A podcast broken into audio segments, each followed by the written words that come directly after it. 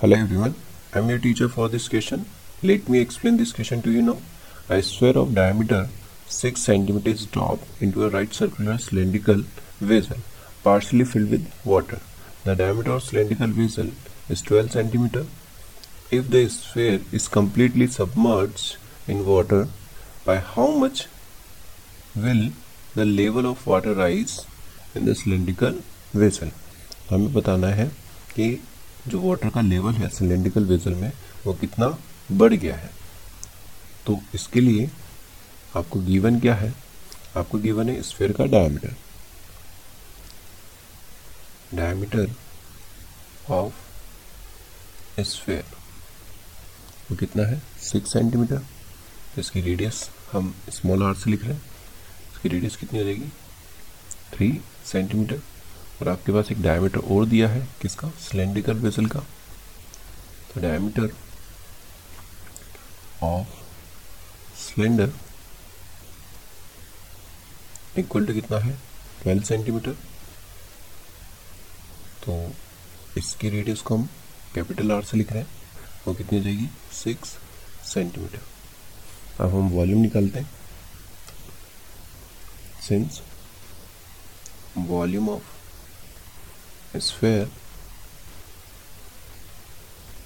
equal to क्या होगा four by three by R cube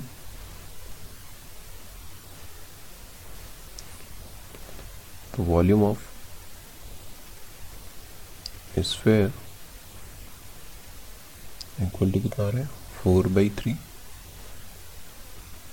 pi R cube की values कितनी है?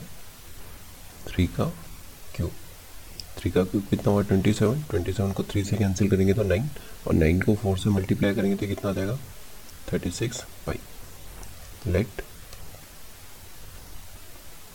height of cylinder be H centimetre so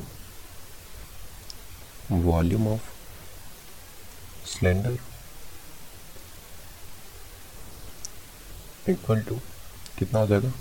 pi are square H होता है इसका फॉर्मूला तो पाई इंटू इसकी रेडियस हमारे पास है सिक्स इंटू सिक्स और इसकी हाइट तो ये हो गया हमारे पास thirty six pi H centimetre cube since increase in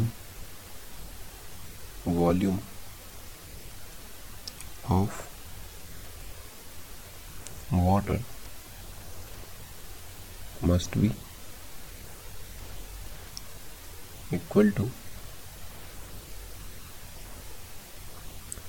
volume of sphere क्योंकि जब हम इसका वॉल्यूम स्फेयर का जो वॉल्यूम है, वो वाटर के लेवल के बराबर हो जाएगा।